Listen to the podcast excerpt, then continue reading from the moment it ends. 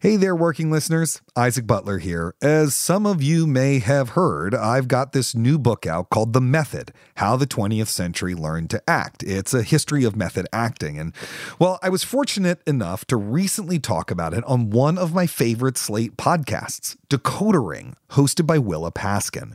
If you haven't heard Decoder Ring yet, you are really missing out. Each episode cracks a different cultural mystery by examining its surprising history and why it still matters today. They've talked about everything from, I don't know, Bart Simpson to why razors have five blades now. Their most recent episode is called The Madness Behind the Method. As you might imagine, it's about my book. I got to talk to Willa about the wildly misunderstood history of method acting and its evolution as it moved from pre revolutionary Russia to Hollywood in the middle 20th century. There's tons of great archival tape from method gurus Lee Strasberg and Stella Adler, and lots of illuminating movie clips from actors like Marlon Brando, Robert De Niro, and other great actors. It's great to hear such a sound rich, deep dive exploration of my book, and we think you'll enjoy it too. So, we're presenting it to you now, right here on the working feed. If you enjoy it, I hope you'll subscribe to Decoder Ring wherever you get your podcasts. Okay, here's the show.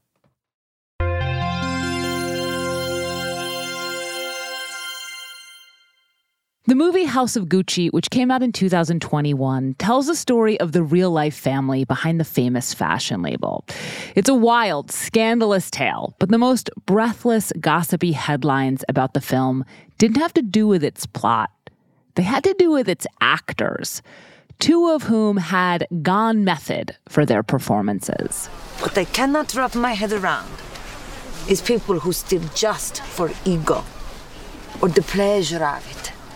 Lady Gaga, the film star, spoke in the Italian accent you just heard for nine months. I think that there's a sort of uh, idea around method acting that it's crazy and that we're crazy. But I think that for those of us that commit ourselves to method acting, there's something about us that's just fully committing ourselves to the art on a cellular level.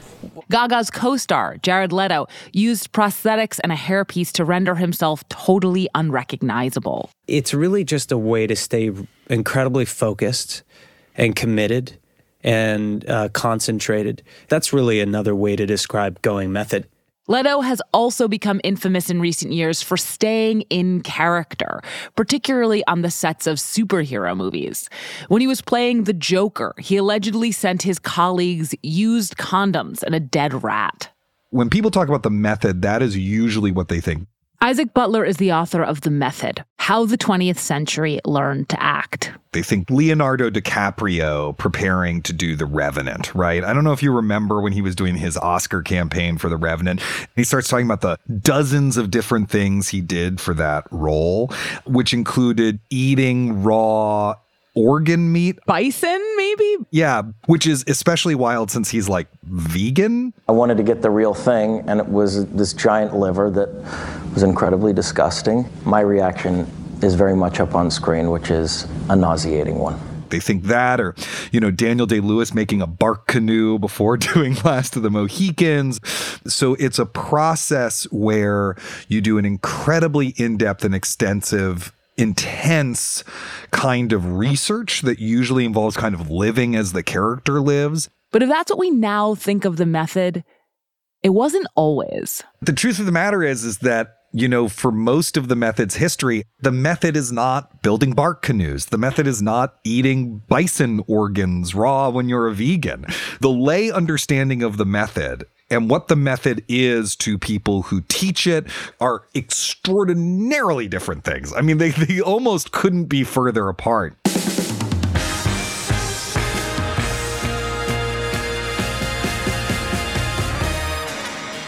This is Decoder Ring. I'm Willa Paskin. We talk about method acting all the time. But do we really know what it is? In this episode, Isaac Butler, who wrote a whole book about the method, is going to be our guide, showing us how this approach came to be so well known and yet so widely misunderstood.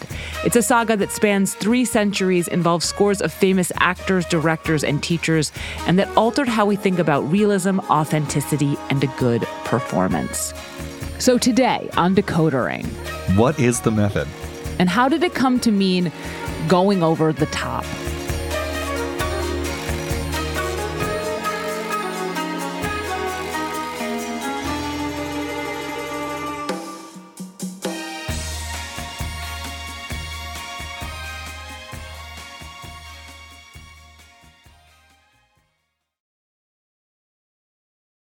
This episode is brought to you by Visit Williamsburg. In Williamsburg, Virginia, there's never too much of a good thing. Whether you're a foodie, a golfer, a history buff, a shopaholic, an outdoor enthusiast, or a thrill seeker, you'll find what you came for here and more. So ask yourself, what is it you want? Discover Williamsburg and plan your trip at visitwilliamsburg.com. The story of the method begins in late 19th century Russia, a time when good acting looked a lot different than it does now. There's a few analogs to what acting was like that you could go out and kind of watch right now if you wanted to. Opera gets us pretty close. Silent film acting probably gets us pretty close. Think of Charlie Chaplin. We can't hear him, but we still need to understand him, and so he makes sure we can. His emotions play across his face with so much clarity they could be typed there. His performances are just right for a silent movie, but they're bigger, more telegraphed, more heightened, less realistic than contemporary film acting. And though theater actors in the late 19th century could be heard by their audiences, they had other constraints to overcome for most of the 19th century, theaters are not particularly brightly lit. You know, if you wanted to project to the audience that your character is feeling a certain emotion, you would actually strike a particular pose. Particularly in Russia, you were looking at really big performances happening in front of stock sets and plays only had like nine rehearsals. And so the shows didn't really have coherent interpretations. And then along comes a man named Konstantin Stanislavski. Stanislavski, of the Konstantin Stanislavski, who is many things. He's an actor, he's a director, he's a teacher. He also is a wealthy merchant industrialist who oversees a textile empire.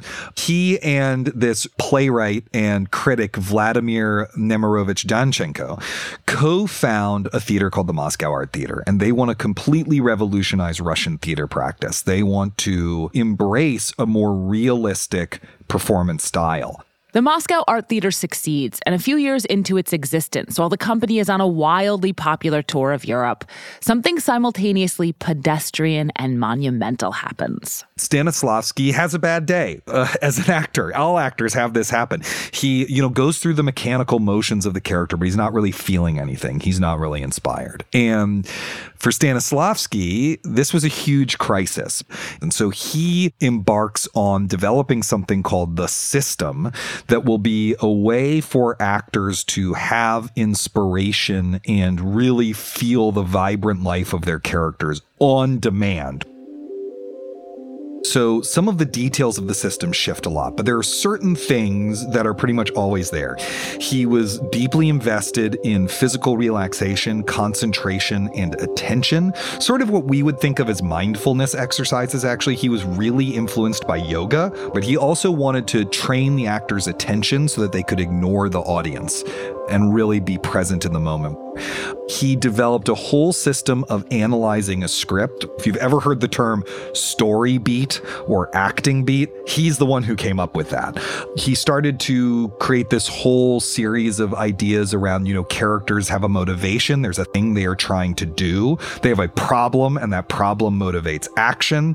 And then, uh, most famously, he came up with this idea of affective memory, which is the idea that the mind remembers emotions. It remembers the emotions associated with events in your life. And by digging back into those events in your life, you can actually dig up those emotions and use them as material to realize a character.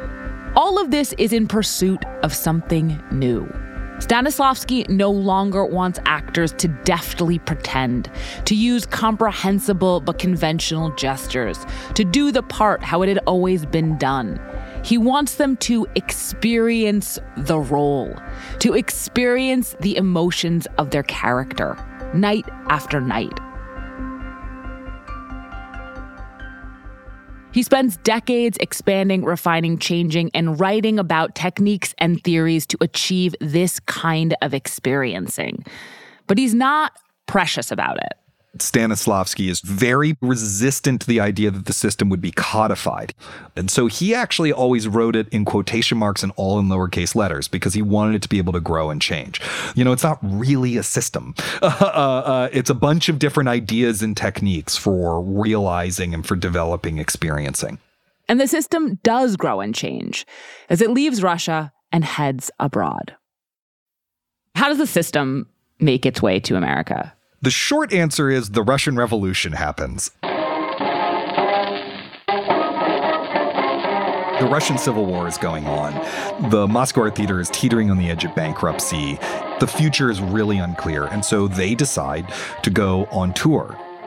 And they hit America like a lightning bolt. I mean, it is wild the reception they get. The first performance they do in New York City gets a 30 minute standing ovation at the end of it. Everyone is saying this is the greatest acting ensemble I've ever seen. One of Stanislavski's key ideas was that everyone in a production has to dedicate themselves equally to the craft of realizing their character. He is actually the guy who wrote the phrase, there are no small parts, only small actors. So part of what people are impressed by is like, even the spear carrier, even that guy is giving a performance that seems like better than most acting you've ever seen. And so people have just really never experienced anything like that. And they're really hungry to learn how did they do it? How did they pull this off? Two members of the Moscow Art Theater who can't go back to Russia for political reasons stay in New York and start a school called the American Laboratory Theater. It teaches the system to a whole generation of future actors, writers, directors, and teachers, including a young man named Lee Strasberg. What I feel about the theater is very simply it is the art that is closest to reality. Lee Strasberg is Born in the shtetl, his family immigrates to the United States. They live on the Lower East Side. He is a genius and an autodidact and a kind of withdrawn, shy kid. And he starts working in the Yiddish theater. And then he goes and he sees the Moscow Art Theater and he's just like, holy crap, what is this? This is, what have I been doing? Strasberg starts taking classes at the American Laboratory Theater, eventually enrolling in the directing class with his friend, the critic and director Harold Clurman.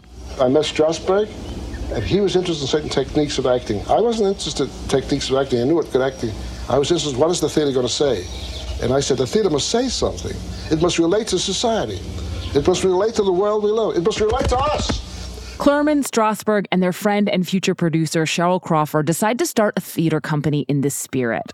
It's 1931, the early days of the Great Depression, but they assemble a group of impassioned theater people, mostly Jewish and immigrants or the children of immigrants, to make a theater that can speak to this American moment. They call it the group theater. It's very inspired by the Moscow Art Theater. So they are also going to have a fixed ensemble. They are also going to pick, you know, the best plays. They're only going to do the ones they really believe in, and they're going to have a shared theory of acting, which is based on Stanislavski's system. And to get started, they head out of town. They go to summer camp. This is something Stanislavski had also done try to bond an ensemble by getting out of the city. So they actually keep a diary of that first summer. Oh, I've read it. And so you can see they're just sort of like fired up with this purpose. And they start taking these acting classes with Strasberg. And they're like, I've only been here three days and I feel like I've been born anew. I'm, I'm emerging from the chrysalis. They're working hard, rehearsing a play and adopting and adapting Stanislavski's system into their own method. But they're also playing hard too. So they're not a group with a lot of boundaries, you know? They're drinking all the time and they're hooking up with each other.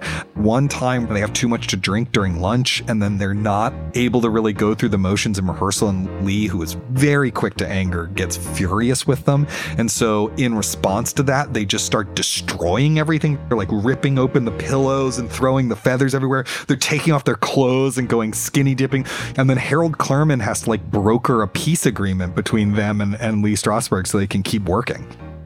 So, what is the deal with Lee?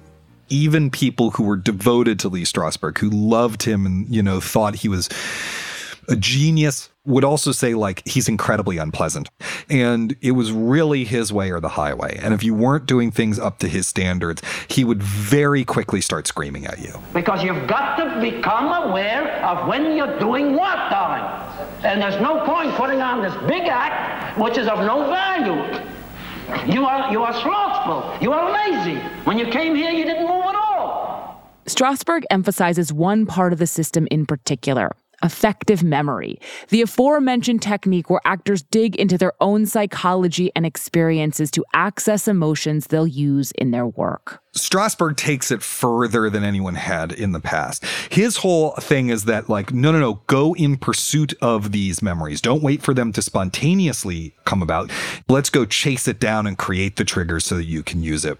And the end result of that is what the group calls taking an exercise. How would that work in a class? If we were in class, what I would have you do is I'd be like, uh, well, Willa, you want to, um, let's let, you know, you were working on grief or whatever. I would have you sit down and relax and close your eyes and be totally, totally relaxed. And then I would ask you to think of a memory in which you had experienced this emotion. And then you're not going to tell me the story of the memory and you're not going to describe the memory. All you're going to do is narrate to me the sensory details of the memory. And so, you know, let's say it's the death of a loved one. You you talk about oh the feel the rough feeling of their hands, the beeping of the heart monitor and the the antiseptic smell. And then all of a sudden you would feel it. You would start really feeling it. And then we would slowly work to figure out okay so what becomes the shorthand that triggers this? And maybe it's heartbeat monitor. And you hear that sound and then you really vividly feel that grief. I mean it makes a lot of sense based on what we know about trauma and triggering today. From the start, the results of this new approach to affective memory are very good, but they're also fraught. Among other things, it's painful to reimagine a traumatic experience over and over again people are starting to already see mm, this might not work. Like, what if you do the same memory over and over again and it gets stale? Or, like, what if you get so into feeling these really big emotions? Because when you're a young actor, and I say this as someone who was a young actor, like, it's really feels great to be like, I can cry and feel so deeply. I'm, I'm so alive, you know? And so the, the tendency to indulgence is difficult to resist. And some members of the group just hated doing it. I didn't want to think of when was I moved by uh, my my sister when she vomited. I. I didn't like that whole thing.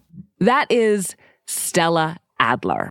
Stella Adler is the daughter of Jacob Adler, one of the greatest actors and impresarios of the Yiddish theater stage. She's kind of a Jewish aristocrat as a result of being Jacob Adler's daughter. She had been a professional actor since the age of five. I simply was brought up to be what I am, and I suppose it's coming over as being very theatrical. And she particularly thought that affective memory was sick, is the word she would use throughout her life, that it was sick. It was a sick thing to do. I mean, she clearly tried it, but she she really, really disliked it. And she and Strasberg personally disliked each other almost from the jump. She was probably the best actor they had, and she was often the female lead in their production. So Lee couldn't escape her. And so they fought constantly. In 1934, Strasberg and Adler's disagreement about affective memory ratchets up when Stella goes to Paris it turns out Stanislavski is there and she meets up with Stanislavski and she tells Stanislavski that she hates his system, that he's ruined acting. And he says, Well, maybe you don't understand it, or maybe it's not working, but why don't you come to my apartment tomorrow and we'll work together and we'll see what we can figure out. And she studies with him for four or five weeks and she comes back to the United States and she walks into a meeting and she says, Lee Strasberg has gotten this all wrong, and I know because I asked Stanislavski. She tells them the system is about imagination, it's about textual analysis, it's the beat, it's the problem, it's the action, it's all those other things, and it's not this emotional memory thing that is not the core of the system. The group is so relieved to learn that they don't maybe don't have to do affective memory anymore that when she's done with her presentation they stand up and sing the internationale so she is like and And that's why affective memory isn't important. And they stand up and they're like, Rise, you children of starvation, you know, whatever it is.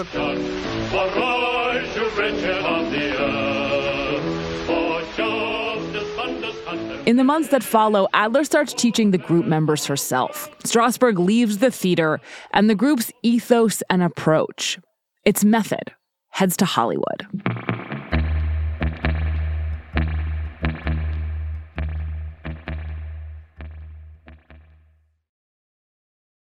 What's the best way to learn a language? Immersion, living where the language is spoken and using it every day in everyday situations.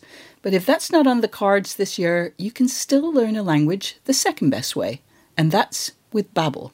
I've used apps in the past to learn new languages, but when I came across Babbel, I wondered if it could help me refresh my knowledge of a language I once spoke well, but was now a little bit or quite a lot rusty. I have to say, I was impressed. The advanced lessons were really useful, tips and idioms that can help with in depth conversations on topics that I can actually imagine chatting about. Babbel's quick 10-minute lessons are handcrafted by over 200 language experts to help you start speaking a new language in as little as 3 weeks. Babbel is designed by real people for real conversations, and the tips and tools are approachable, accessible, rooted in real-life situations and delivered with conversation-based teaching so you're ready to practice what you've learned in the real world. What's more, all of Babbel's 14 award-winning language courses are backed by their 20-day money-back guarantee. Here's a special limited time deal for working listeners. Right now, get up to 60% off your Babbel subscription, but only for working listeners at babbel.com slash working. Get up to 60% off at babbel.com slash working, spelled B-A-B-B-E-L dot com slash working. Rules and restrictions may apply. Another day is here, and you're ready for it. What to wear? Check. Breakfast, lunch, and dinner? Check. Planning for what's next and how to save for it? That's where Bank of America can help. For your financial to dos, Bank of America has experts ready to help get you closer to your goals. Get started at one of our local financial centers or 24 7 in our mobile banking app. Find a location near you at bankofamerica.com slash talk to us. What would you like the power to do? Mobile banking requires downloading the app and is only available for select devices. Message and data rates may apply. Bank of America and a member FDIC.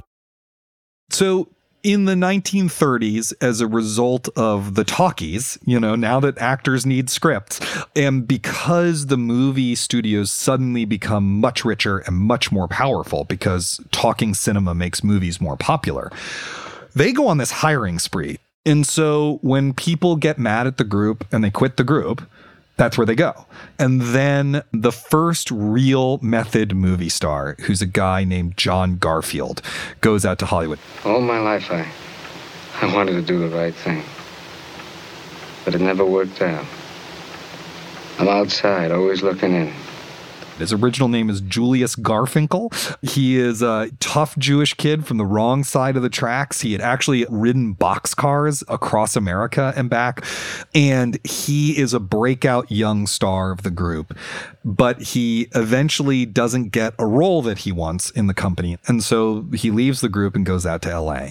And he makes this movie called Four Daughters. Four Daughters is a trifle. It's not a great movie. I mean, it's actually very cu- it's cute, it's worth seeing, but it's it's a trifle. But what you can really see in it is as soon as his character shows up, you could you're just like, what the hell is that? According to Felix, I'm supposed to introduce myself. Mickey Borden. He just uh, seems uh, more alive than everyone else around him. It's listed like this bold new acting technique. You can just tell something new is happening. In this scene, Garfield has a loosened tie and a faint trace of stubble. He's got a casual physicality and he sounds like a regular person. What type ad are you? The gruff voice hiding the soft heart? Or are you the sweet, simple land sakes alive? I smell something burning at. And this is in 1938, when movie stars tended to sound like this. Now, please listen to me. You certainly can't think that I did that intentionally. Well, if I could think, I'd have run when I saw you. That's Katharine Hepburn and Cary Grant in Bringing Up Baby. And I say this with a lot of love because their other movie, The Philadelphia Story, is my very favorite. But they were a little affected. And that's because they were a product of the studio system. the studio would work with you to create this kind of persona a type. It's called a type. This is where typecasting comes from, right? And then for the rest of your career, really, you would play roles that exist in some kind of relationship to that type. That's what Cary Grant is doing in Bringing Up Baby, in which he plays a geeky paleontologist. You're not thinking, oh, wow, that guy's really a nerd. You're thinking, isn't it fun to watch Cary Grant play this uptight, easily flustered nerd, you know? And there's great acting during that time. I am not putting that down. It is all about, though, its core engine is the type and the relationship of the actor to the type. The type is not the core engine of what John Garfield or any other group trained actor is doing, though. And by the early 1940s, after the group theater goes bust, there are a lot more of them in Hollywood. And they're just doing things differently. You know, instead of being like, oh, hello, would you like a bottle of beer? They're like, oh, would you like a bottle of beer? You know, uh, they're dressing like slobs. They're slouching. They're trying to be like real people instead of an idealized idea of how people should behave. As we head into the 1950s, this approach is going to stop being strange and start being what we expect of acting. The actor most responsible for popularizing this kind of realistic performance style is Marlon Brando. You don't understand. I could have had class. I could have been a contender. I could have been somebody instead of a bum which is what I am. Let's face it. But before Brando was that Brando, he was a young man taking acting classes at the New School with the former group theater member Stella Adler. Adler had gone out to Hollywood in the 1930s too, but by the 40s she was back in New York and working as an acting teacher. You must contribute to the words. The words are not your privilege. The words are somebody else's. You must do something with them. Marlon Brando learned her version of the system. He learned that the actor has to earn the right to play the role. They have to enlarge their soul to a point where it is capacious enough to to play the character. And you do that through very rigorous research uh, and research means reading books about the part, but it also might mean, you know, if you're playing an 18th century Viscount in a play or whatever, you're going to go to the Metropolitan Museum of Art and you're going to look at paintings of Europeans from the 18th century so you can see how they held their body. You know, you're going to try to practice the behaviors of the character. You got to iron a shirt. Well, you're going to spend all night ironing shirts until you can do it automatically. Brando's work with Stella eventually brought him to the attention of director producer Elia Kazan, probably the most successful group theater alum of all. Kazan had started at the group as an intern, basically, but he was so useful he swiftly accrued responsibilities, first as an actor and then as a director. When the group breaks up, his star continues to ascend. By the mid 1940s, he's directing Hollywood movies and big Broadway plays alike. Plays like Tennessee Williams' A Streetcar Named Desire, which is the show he wants and gets Brando for. Brando debuts as Streetcar's Stanley Kowalski on Broadway in 1947, and the movie version comes out in 1951. Now, we got here in the state of Louisiana what's known as the Napoleonic Code. You see, now, according to which that what belongs to the wife belongs to the husband also, and vice versa. Will you listen? As an actor, he's just doing things that you feel like you've never seen before. Even though now you've seen them hundreds of times, he just seems really alive. He is doing some specific technical things. His approach to text is to make it feel like spoken text, even if that means throwing an, an important line away, or even if that means mumbling. What do you think you are, of queens? Uh, just remember what Huey Long said that every man's a king, and I'm the king around here. And don't you forget it his way with emotion, his emotions are so vivid, and he's able to seemingly call them up and turn them on and off at will. Hey,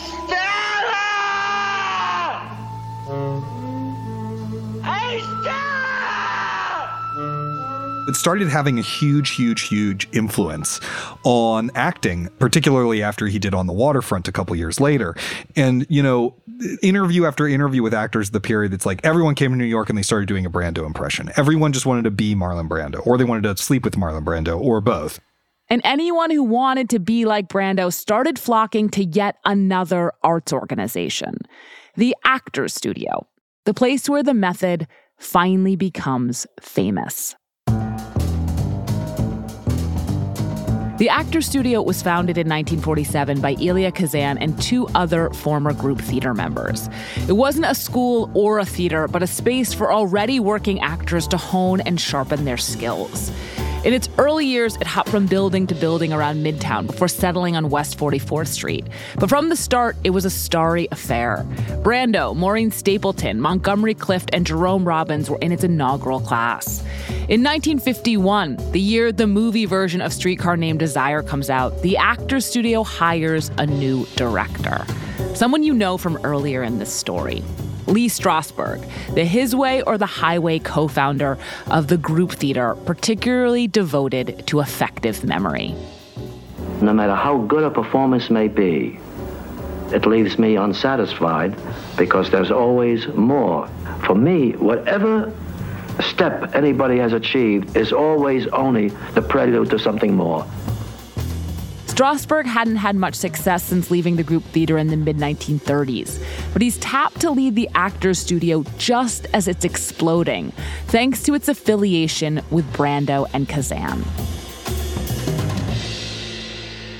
It takes off like a rocket in the 50s. Elia Kazan's at the studio and he's casting out of the studio. And so everyone wants to be in the studio because the hottest director in town is casting out the studio. And then soon he's not the only one. There's playwrights all over the studio, there's directors all over the studio. Anyone who wants to be a serious theater artist or film artist is working at the studio if they can. And then the other thing is James Dean joins the studio and he's at the studio during the you know the those last couple years of his life as he's becoming super famous. And then Marilyn Monroe never officially joins the studio but she gets taken under the wing of the Strasbergs. When I started to work with him I would sort of assume something. And he says what are you doing?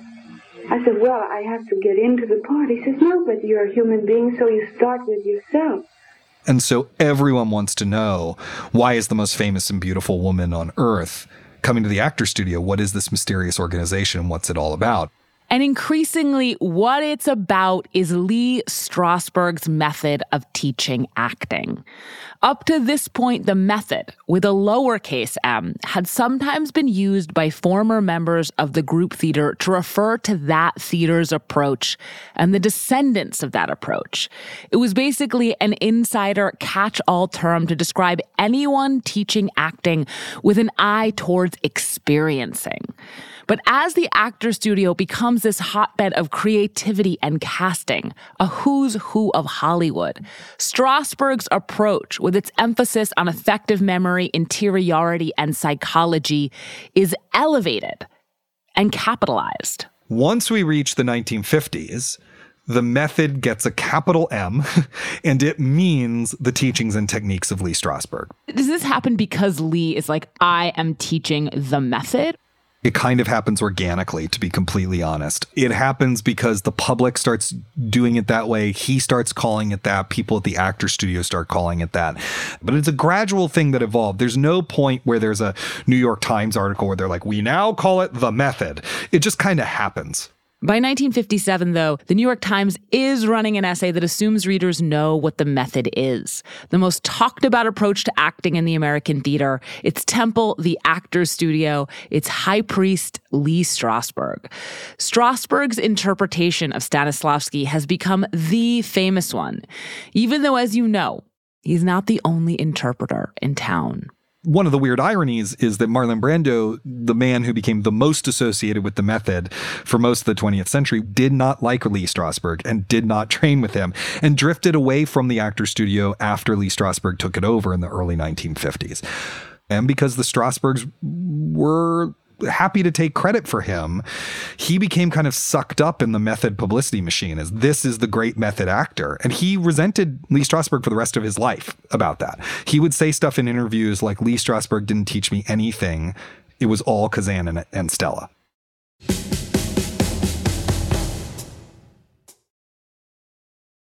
When you need mealtime inspiration, it's worth shopping Kroger, where you'll find over 30,000 mouthwatering choices that excite your inner foodie. And no matter what tasty choice you make, you'll enjoy our everyday low prices, plus extra ways to save, like digital coupons worth over $600 each week. You can also save up to $1 off per gallon at the pump with fuel points. More savings and more inspiring flavors make shopping Kroger worth it every time. Kroger, fresh for everyone. Fuel restrictions apply.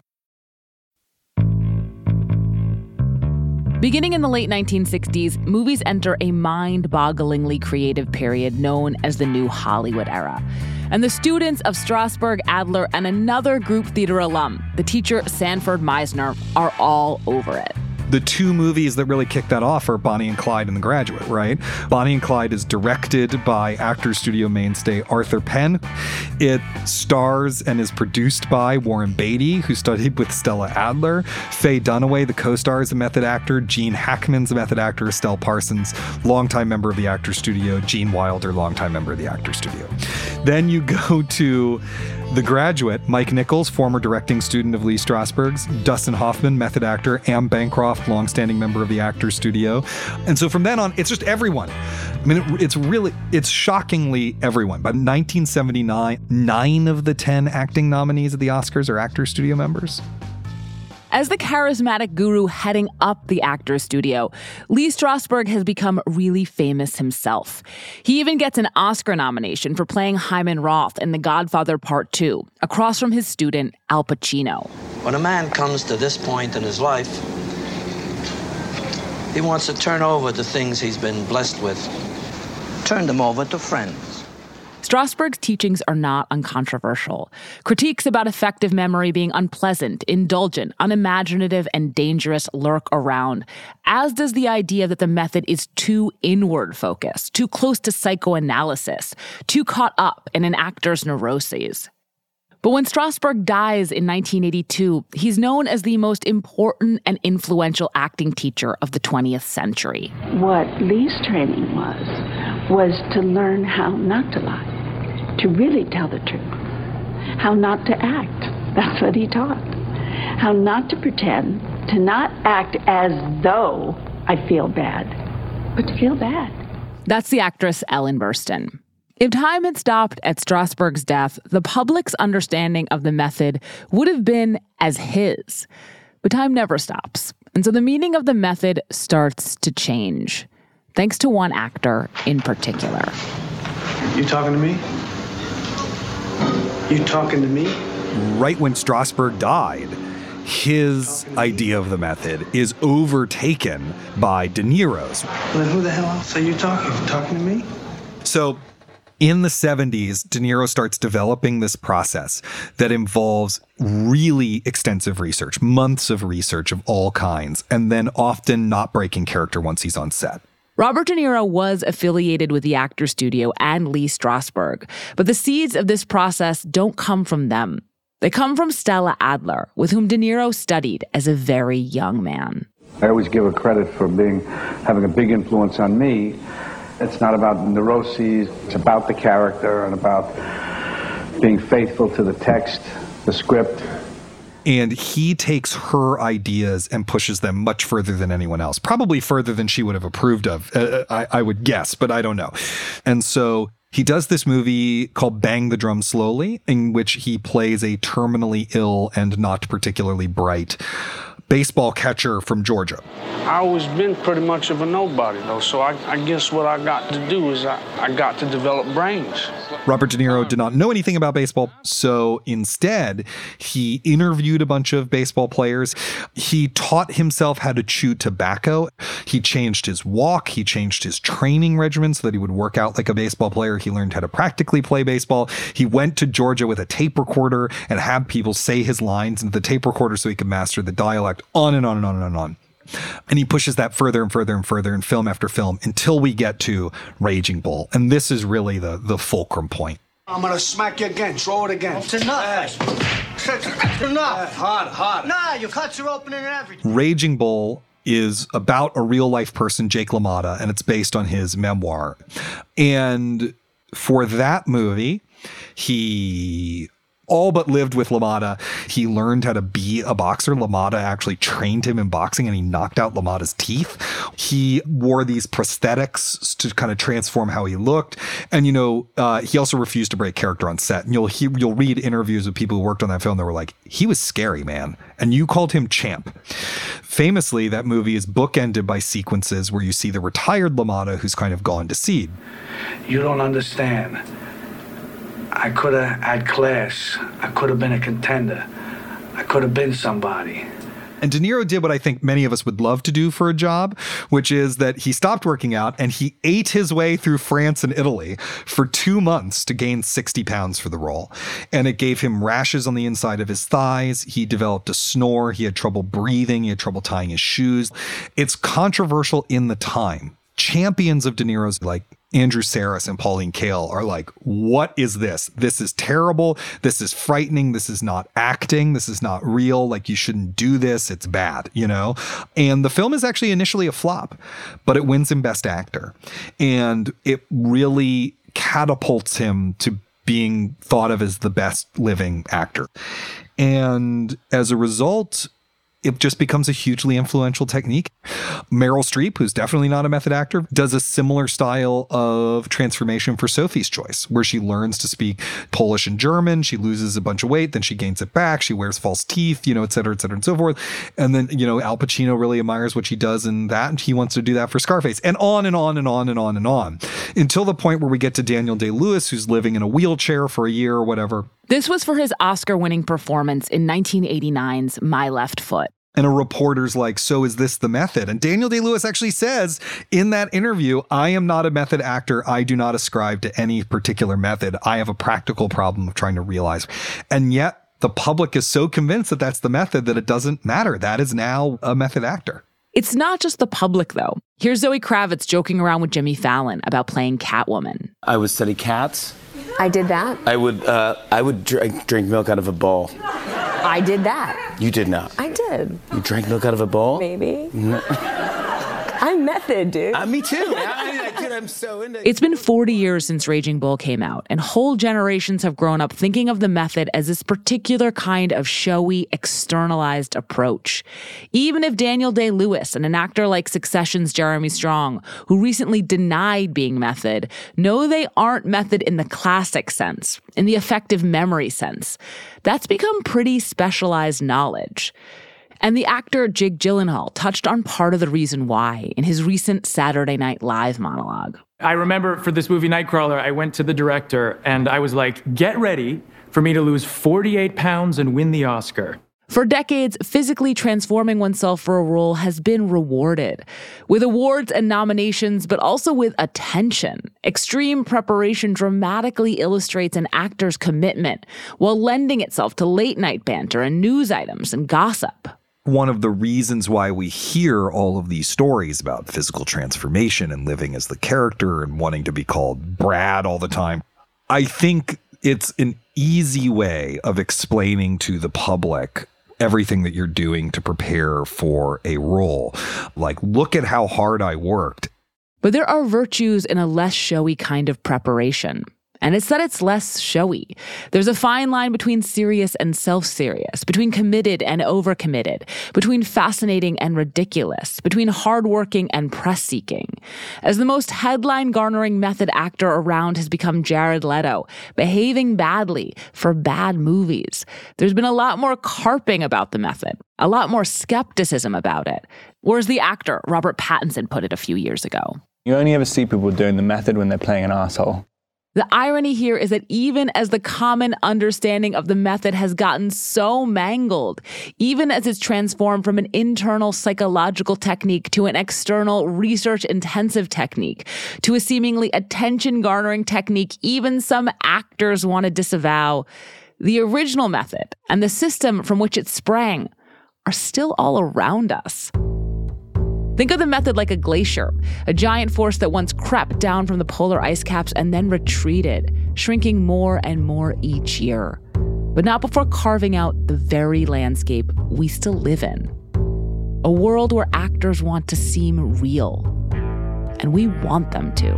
most of the time when you want to watch a movie, don't you want to really believe that that person is the character? Don't you want to get lost in it? We live with the taste the method created, and it's really true.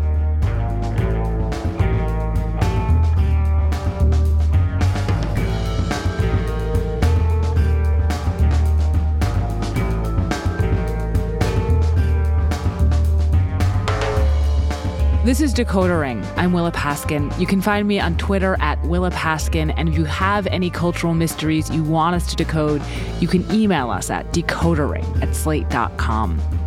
I want to really, really encourage you to go out and buy Isaac Butler's book, The Method How the 20th Century Learned to Act. It is wonderful and it contains so many more stories, details, and history than we could possibly include here. And its scope is honestly much, much bigger. Go get it. Throughout this episode, you also heard clips from a number of other documentaries. PBS's American Masters episodes on Stella Adler, Awake and Dream, and Harold Clurman, A Life of the Theater. There was also a couple snippets from the Lee Strasberg episode of the Fred Rogers series, Old Friends, New Friends. They're all worth a watch, honestly. Decoder Ring is written and produced by Willa Paskin. This episode was produced by Elizabeth Nakano. Derek John is senior supervising producer of Narrative Podcasts. Merritt Jacob is our technical director. Thank you to Lo and Lou, Josh Levine, Benjamin Frisch, and everyone else who gave us help and feedback. If you haven't yet, please subscribe and rate our feed in Apple Podcasts or wherever you get your podcasts. Even better, tell your friends. Thanks for listening, and we'll see you next week. And if you're a fan of Decoder Ring, I'd love you to sign up for Slate Plus. Slate Plus members get to listen to the show without any ads, and they're supporting the work that we do here. Members will also get to hear a special behind the scenes episode with me at the end of the season. So please go to slate.com slash decoder plus to sign up now. We really appreciate all of your support.